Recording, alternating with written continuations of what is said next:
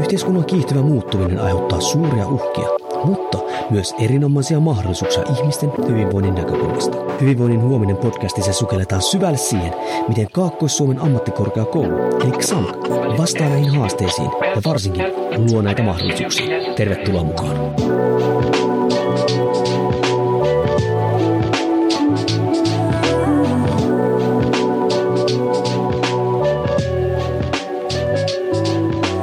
Hyvää päivää arvon kuulija ja tervetuloa Hyvinvoinnin huominen podcasti, joka on siis XAMKin eli Kaakkois-Suomen ammattikorkeakoulun oma podcast, jossa sukelletaan hyvinvoinnin eri osa-alueisiin. Ja tänään siis sukelletaan yhteen hyvin tärkeään hyvinvoinnin osa-alueeseen, jonka silloin kun se toimii, niin sitä ei oikeastaan huomaa, mutta kun siinä on jotain puutteita, niin silloin se yleensä huomataan. Ja kyseessä on siis turvallisuus ja meillä on tänään juttelemassa tästä Heikki se Anssi, morista. Moro moro. Hei, Sä oot ollut nyt, sä oot saman verran ollut, äh, ei kun kauas sä oot vetänyt tota, turvallisuuspuolen koulutusta? Vuodesta 2021 ja huhtikuussahan mä tulin niin Savonlinnaan ja siitä niin eteenpäin niin täällä on oltu. Niin, eli puolitoista vuotta. Hei, kerropas vähän taustaa. Kuka sä oot ja mitä sä tällä hetkellä koulutat?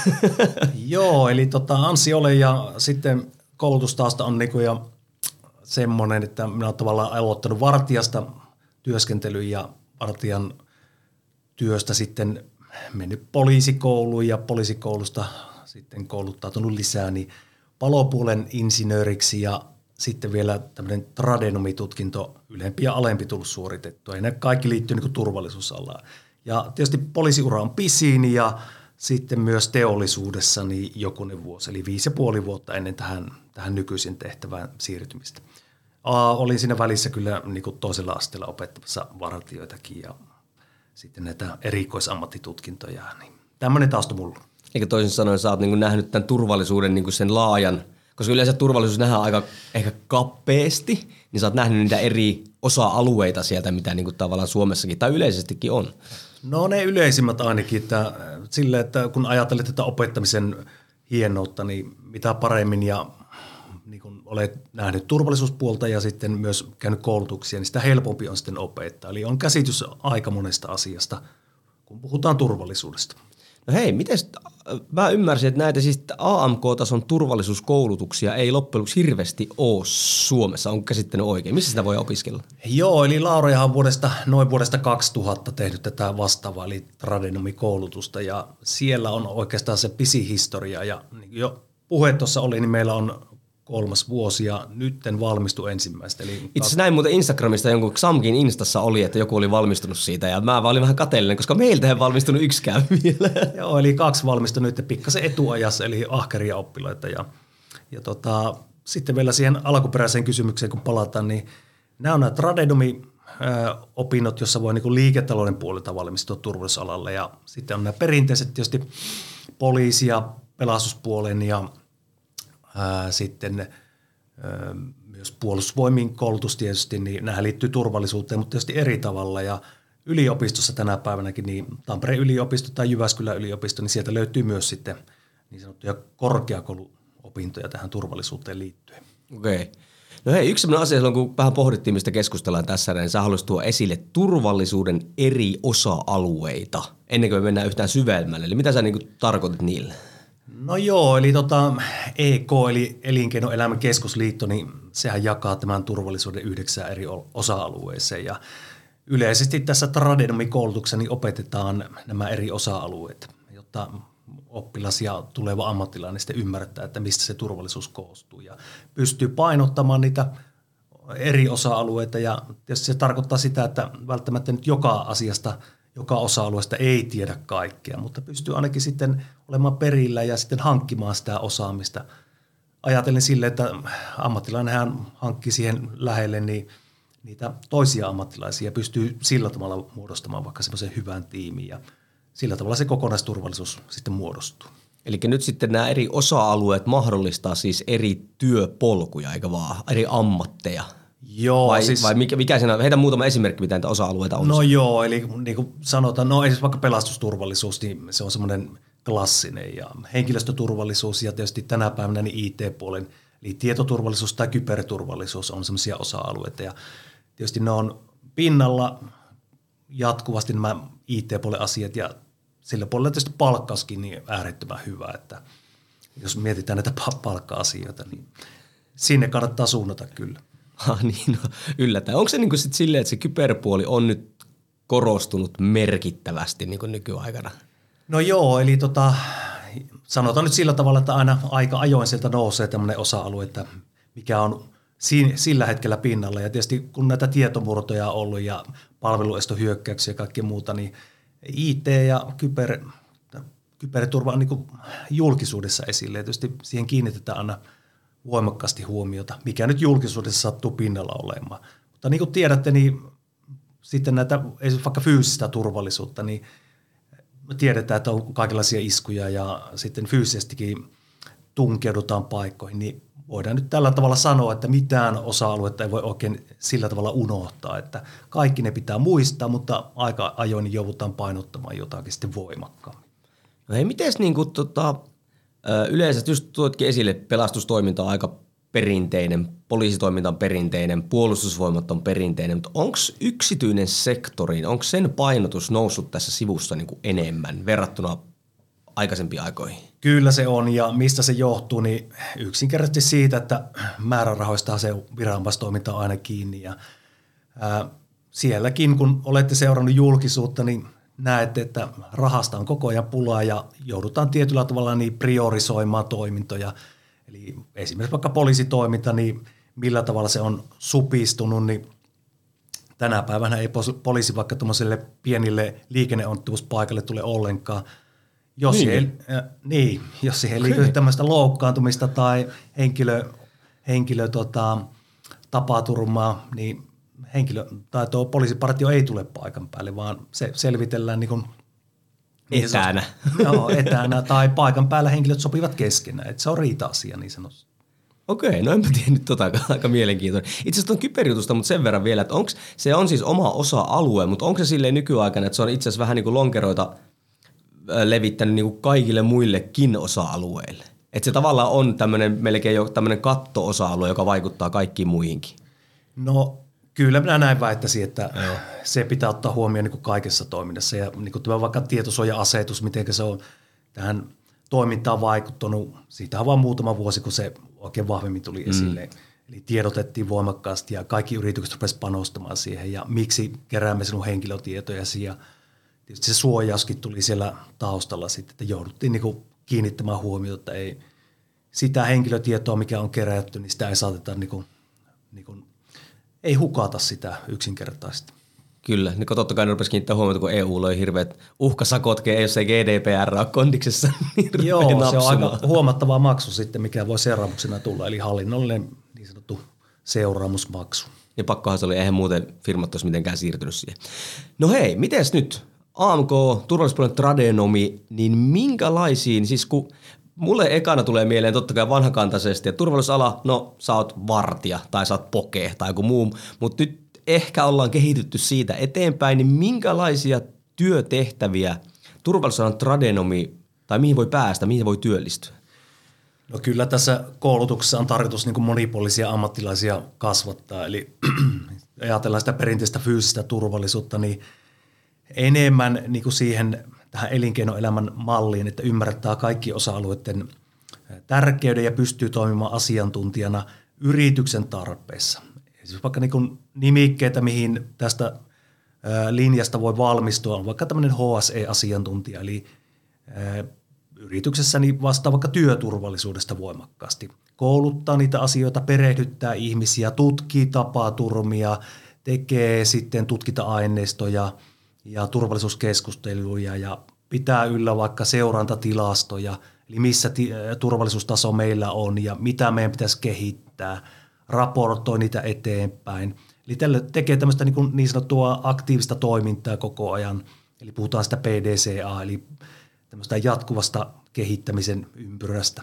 Eli toimii siinä niin kuin aktiivisina osapuolilla. Eikä toisin sanoen ei tarvitse enää penkata niin kuin satasta ja, ja olla 180 senttinen vähintään. No tietyssä tilanteessa siitäkin on etuja, mutta sanotaan, että kaikki ominaisuudet ratkaisee tänä päivänä enemmän. Eli kyllä niin kuin tärkein työväline on se oma suuvärkki, että pystyy asioita puhumalla ratkaisemaan ja keskustelemaan ja neuvottelemaan ja pystyy myös yhteistyötä tekemään ihmisten kanssa. Eli te, yhteistyö on se avainjuttu, mikä niin turvallisuuspuolella on. Että tähän turvallisuus rakennetaan niin yhteistyössä henkilöstön ja sitten myös niiden yhteistoimijoiden kanssa. Niin eikö nyt yleensä, kun turvallisuusala on monella, moni mieltää siihen myös voimankäyttökeinot. Niin eikö niin sit voimankäyttökeinot ole kuitenkin se, että sit jos niitä, A, ne ei kuulu kaikkeen turvallisuusalan osa-alueisiin, plus sit se, että jos niitä joudutaan käyttämään, niin sitten on ehkä jo jossain jo ehkä epäonnistuttu. No se on se viimeinen keino, että ensimmäisenä mietitään sitä, että miten voidaan vaikka riskienhallinnalla, niin miten voidaan varautua siihen ja sitäkin ennen on ollut toimenpiteitä, eli ajatellaan, että mikä on meidän strategia ja visio, että mihinkä ollaan menossa. Eli mietitään vielä aikaisemmin niitä niin sanottua kehityssuuntia. Eli voidaanko sillä suunnittelulla vaikka parantaa sitä, että ei jouduta niitä niihin fyysiseen tilanteisiin ollenkaan. Esimerkiksi vaikka toimitilojen suunnittelu on tämmöinen tärkeä asia. Ja eikö nyt niin kuin tässäkin Trademan koulutuksen, teillähän ei ole siis mitään, t- tähän ei kuulu siis nyt mitään voimankäyttöjuttuja, että sun ei tarvitse olla mitenkään fyysisesti eri omassa kunnossa tai mitään, vaan just niin kuin sanoit, että se on enemmänkin suunnittelua, varautumista, tämmöistä, millä niin kuin pärjää sitten. No kyllä tämmöinen henkilö, joka miettii, että meillä tämmöistä on, niin erehtyy paljon, että kaikkea muuta kuin fyysistä voimaa harjoitellaan, että harjoitellaan sitä laadukkaiden raporttien kirjoittamista ja sitten tota, lähteiden hakemista ja monipuolista tiedon käsittelyä, niin siinä on ne taidot oikeastaan, millä pärjää aika pitkälle. Että pystyy niin tekemään yrityksen käyttöön laadukkaita ohjeita ja, ja tota, tämmöisiä dokumentteja. Niin, jos haluaa niin kuin, tyyli oppia käyttämään pippurisuuksia tai muuta, että se on joku eri koulutus sitten. Kyllä se sanotaan, että vartijakoulutus ja järjestyksen valvojakoulutus, niin kannattaa suunnata sitten voimakkaasti sinne. Se on varmaan teillä samanlainen tiedätkö, leima teidän alalla kuin, niin kuin liikunta-alalla. liikunta-alat, nehän on kuperkeikkamaistereita, jumppa ja AMK-tasollakin oikeasti aina mietitään, että no sustahan tulee niin kuin jumpan vetäjä, mutta eihän niin kuin AMK-tasolla meistähän tulee esimerkiksi kehittäjiä, esimiehiä, muuta vastaavaa. En tiedä, miten tämä niin pystyttäisiin niin rikkomaan tämmöiset niin mielikuvat. Mielikuvat on aika vahvassa ja sehän muuttuu kaikki tämmöiset käsitykset niin hyvin hitaasti, että mihin sitä voi vaikuttaa, niin tietysti kun henkilöt valmistuu tässä ja tulee tehtäviin, niin varmaan sitä kautta se mieli, mielikuva sitten muuttuu ja näin. Niin ja voisi luulla esimerkiksi semmoinenkin, tai edes luulla, vaan siis tämähän jos joku on hyvin kansainvälinen ala – Siis siinä mielessä, että, että jos sä tähän niin työllistyt just kuvaamassa tota, niin työtehtäviin, niin varmaan niin ulkomaillakin kiinnitetään vielä enemmän huomiota ehkä, tai nyt vielä enemmän, kaikkialla kiinnitetään paljon huomiota, mutta varmaan niin työtehtäviä löytyisi ympäri maailmaa. No on luonnollisesti niin työtehtäviä on, mutta aina tietysti koulutukset ei ole yksi yhtiö, mutta tehtäviä tietysti löytyy, eli vaikka rauhanturvalliset tehtävät, niin siellähän voi palvella ja on niin yrityksiä, kansainvälisiä yrityksiä, eli pörssiyhtiöt, niin siellä on tehtäviä sitten laidasta laittaa. Eli jos haet vaikka monikansallisen yrityksen Suomessa, niin on mahdollista yleensä työskennellä myös ulkomailla eri projekteissakin siellä. Eli onko sille, että jos sä oot täällä, niin kuin sanoit, että koulutukset ei välttämättä täsmää, niin jos Suomessa, millä tasolla suomalainen niin kuin turvallisuusalan korkeakouluopinnot on, että niin kuin, tiedätkö yhtään maailmalla, että miten ne niin kuin skaalautuu siellä? Että pääset sä, voit sä niin päästä tällä koulutuksessa siellä vaikka samanlaisiin työtehtäviin, mihin sä pääset sitten Suomessa? No mä nyt ajattelen sillä tavalla, että se on niin yrityksestä kiinni, että okay. kun sä pääset tämmöiseen niin monikansalliseen yritykseen, niin sitä kautta sä voit edetä sitten käytännössä kuinka niin, pitkälle tahansa. Että se on aina niin kuin, koulutus ei sinällä ole ratkaiseva, että sä saavutat aina sillä perustason ja sittenhän loppu ratkaisee se, että minkälainen sä olet persona, että oletko sä niin, kuin niin sanotusti soveltuva siihen tehtävään – tai oletko sä sopivin.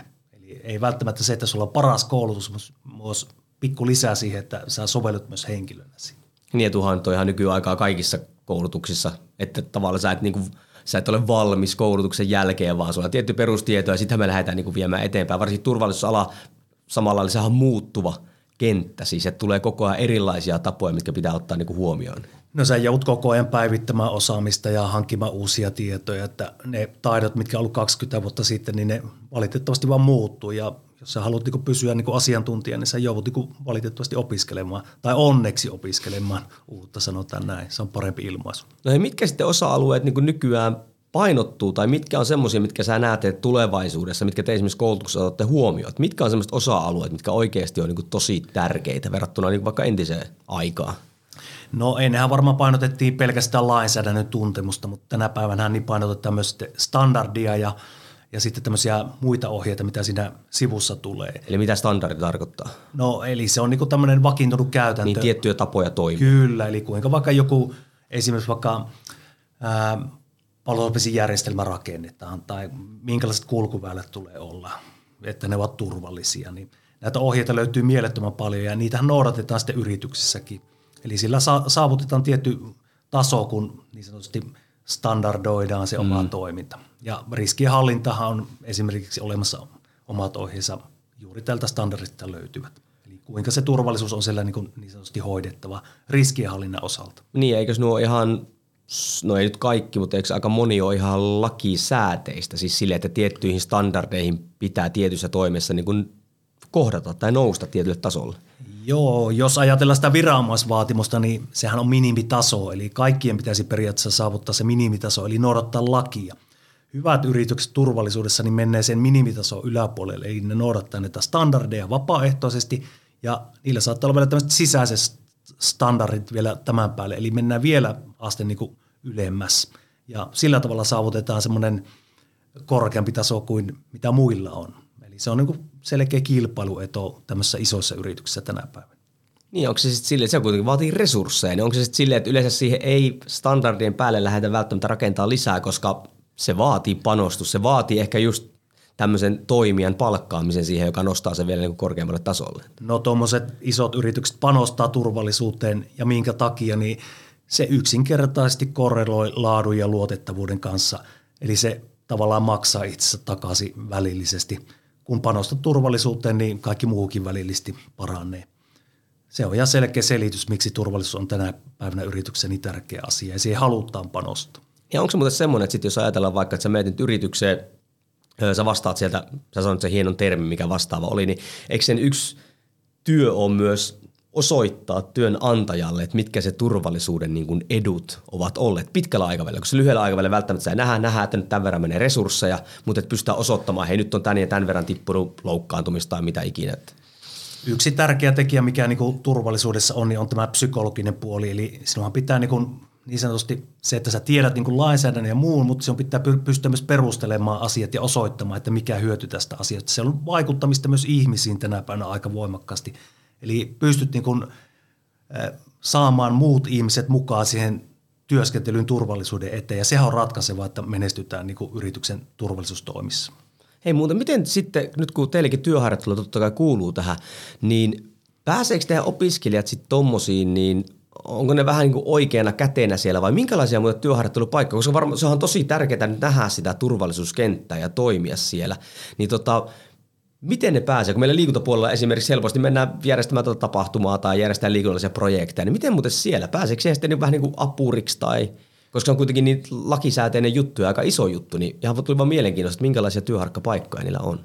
No missä meidän opiskelijat on ollut työharjoittelussa, niin yksi yleisimmistä tehtävistä ollut vaikka pelastuspuolella niin palotarkastajan tehtävä. Ja sitten puhuin siitä HSE-puolen tehtävistä, niin tämä asiantuntijapuoli, niin esimerkiksi HSE-asiantuntijan tehtävissä tai turvallisuuspäällikön apulaisena on toiminut monta, tavallaan tutustunut siihen turvallisuuspäällikön tavallaan työnkuvaan.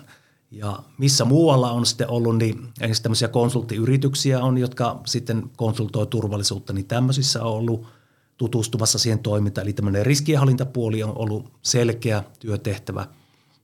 Ja sitten myös niin perinteiset paikat, eli puolustusvoimat, niin siellä on ollut kiinteistöpuolella sitten tutustumassa. Eli voidaan näin todeta, että erittäin monipuoliset tavallaan mahdollisuudet tehdä työtä turvallisuuden alalla. Niin tuohan ehkä siinä onkin just, että kun puhuttiin sitä, miten nämä mielikuvat rikkoutuu, niin tollahan se rikkoutuu varmaan opiskelijoillekin. Hei muuten pakko kysyä tämäkin vielä. Onko opiskelijoilla, kun ne tulee, tiedätkö, tähän koulutukseen, niin ootko kokenut, että niillä on silleen hiukan ehkä kapea se näkökulma vai onko ne tiedostanut, mitkä ne mahdollisuudet niin on turvallisuusalalla? Voidaan todeta, että erittäin huonosti tietävät näitä okay. vaihtoehtoja. Eli se yleinen käsitys on, että se on juuri tämä vartiointiala ja pelkästään se, missä voidaan toimia. Ja sitten kun puhutaan opinto- ja urasuunnittelusta, niin täällä sitä pyritään vähän aukaisemaan sitä, että vaihtoehtoja todellakin löytyy. Ja tietysti ratkaisevaa on se, että uskaltaa kysyä ja tarjota itseensä ja tiedustella, niin vaihtoehtoja kyllä löytyy yrityksistä. Eli ajatellaan lainsäädäntöä, niin vaikka työsuojelupuoli ja sitten tämä työturvallisuuslaki, niin sehän velvoittaa jokaista yritystä panostamaan turvallisuuteen tietyllä tavalla. Eli tehtäviä kyllä löytyy jokaisesta yrityksestä. Tuo on kyllä semmoinen, mikä Kyllä mä joskus mä oon käynyt katsoa teidän koulutuksen sivut SAMKin sivuilla. Siellähän puhutaan aika monipuolisesti, mihin voi työllistyä. Mutta se jotenkin tuli yhtäkkiä mieleen, että se voi olla pian aika kapea. Ja voihan joillekin tulla jopa pettymyksenä, kun ne aloittaa opinnot, että hei, että eikö täällä pääsekään vääntämään niin kaveria päästä. En tiedä, onko tullut semmoista. En tiedä, olisiko kukaan niin sitä vailla ollut, mutta varmaan jollakin tämmöinen käsityskin on, että, niin. että tuota, se on se perinteinen turvallisuus, eli on sitä vääntämistä, fyysistä turvallisuutta.